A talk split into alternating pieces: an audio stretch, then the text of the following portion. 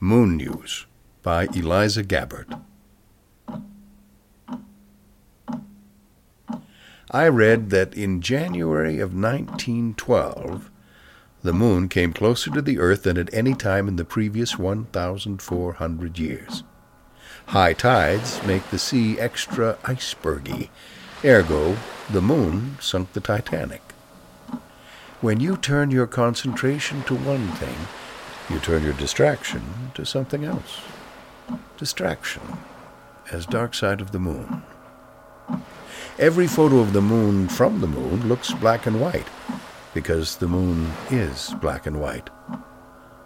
I resent all this news about the moon. I only love the moon when it takes me by surprise. Here's my favorite thing about the moon. A moonwalker said when he's looking at the sky, he sometimes suddenly remembers that's my moon.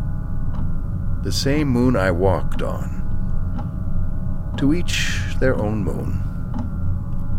We realize the same things over and over, new every time.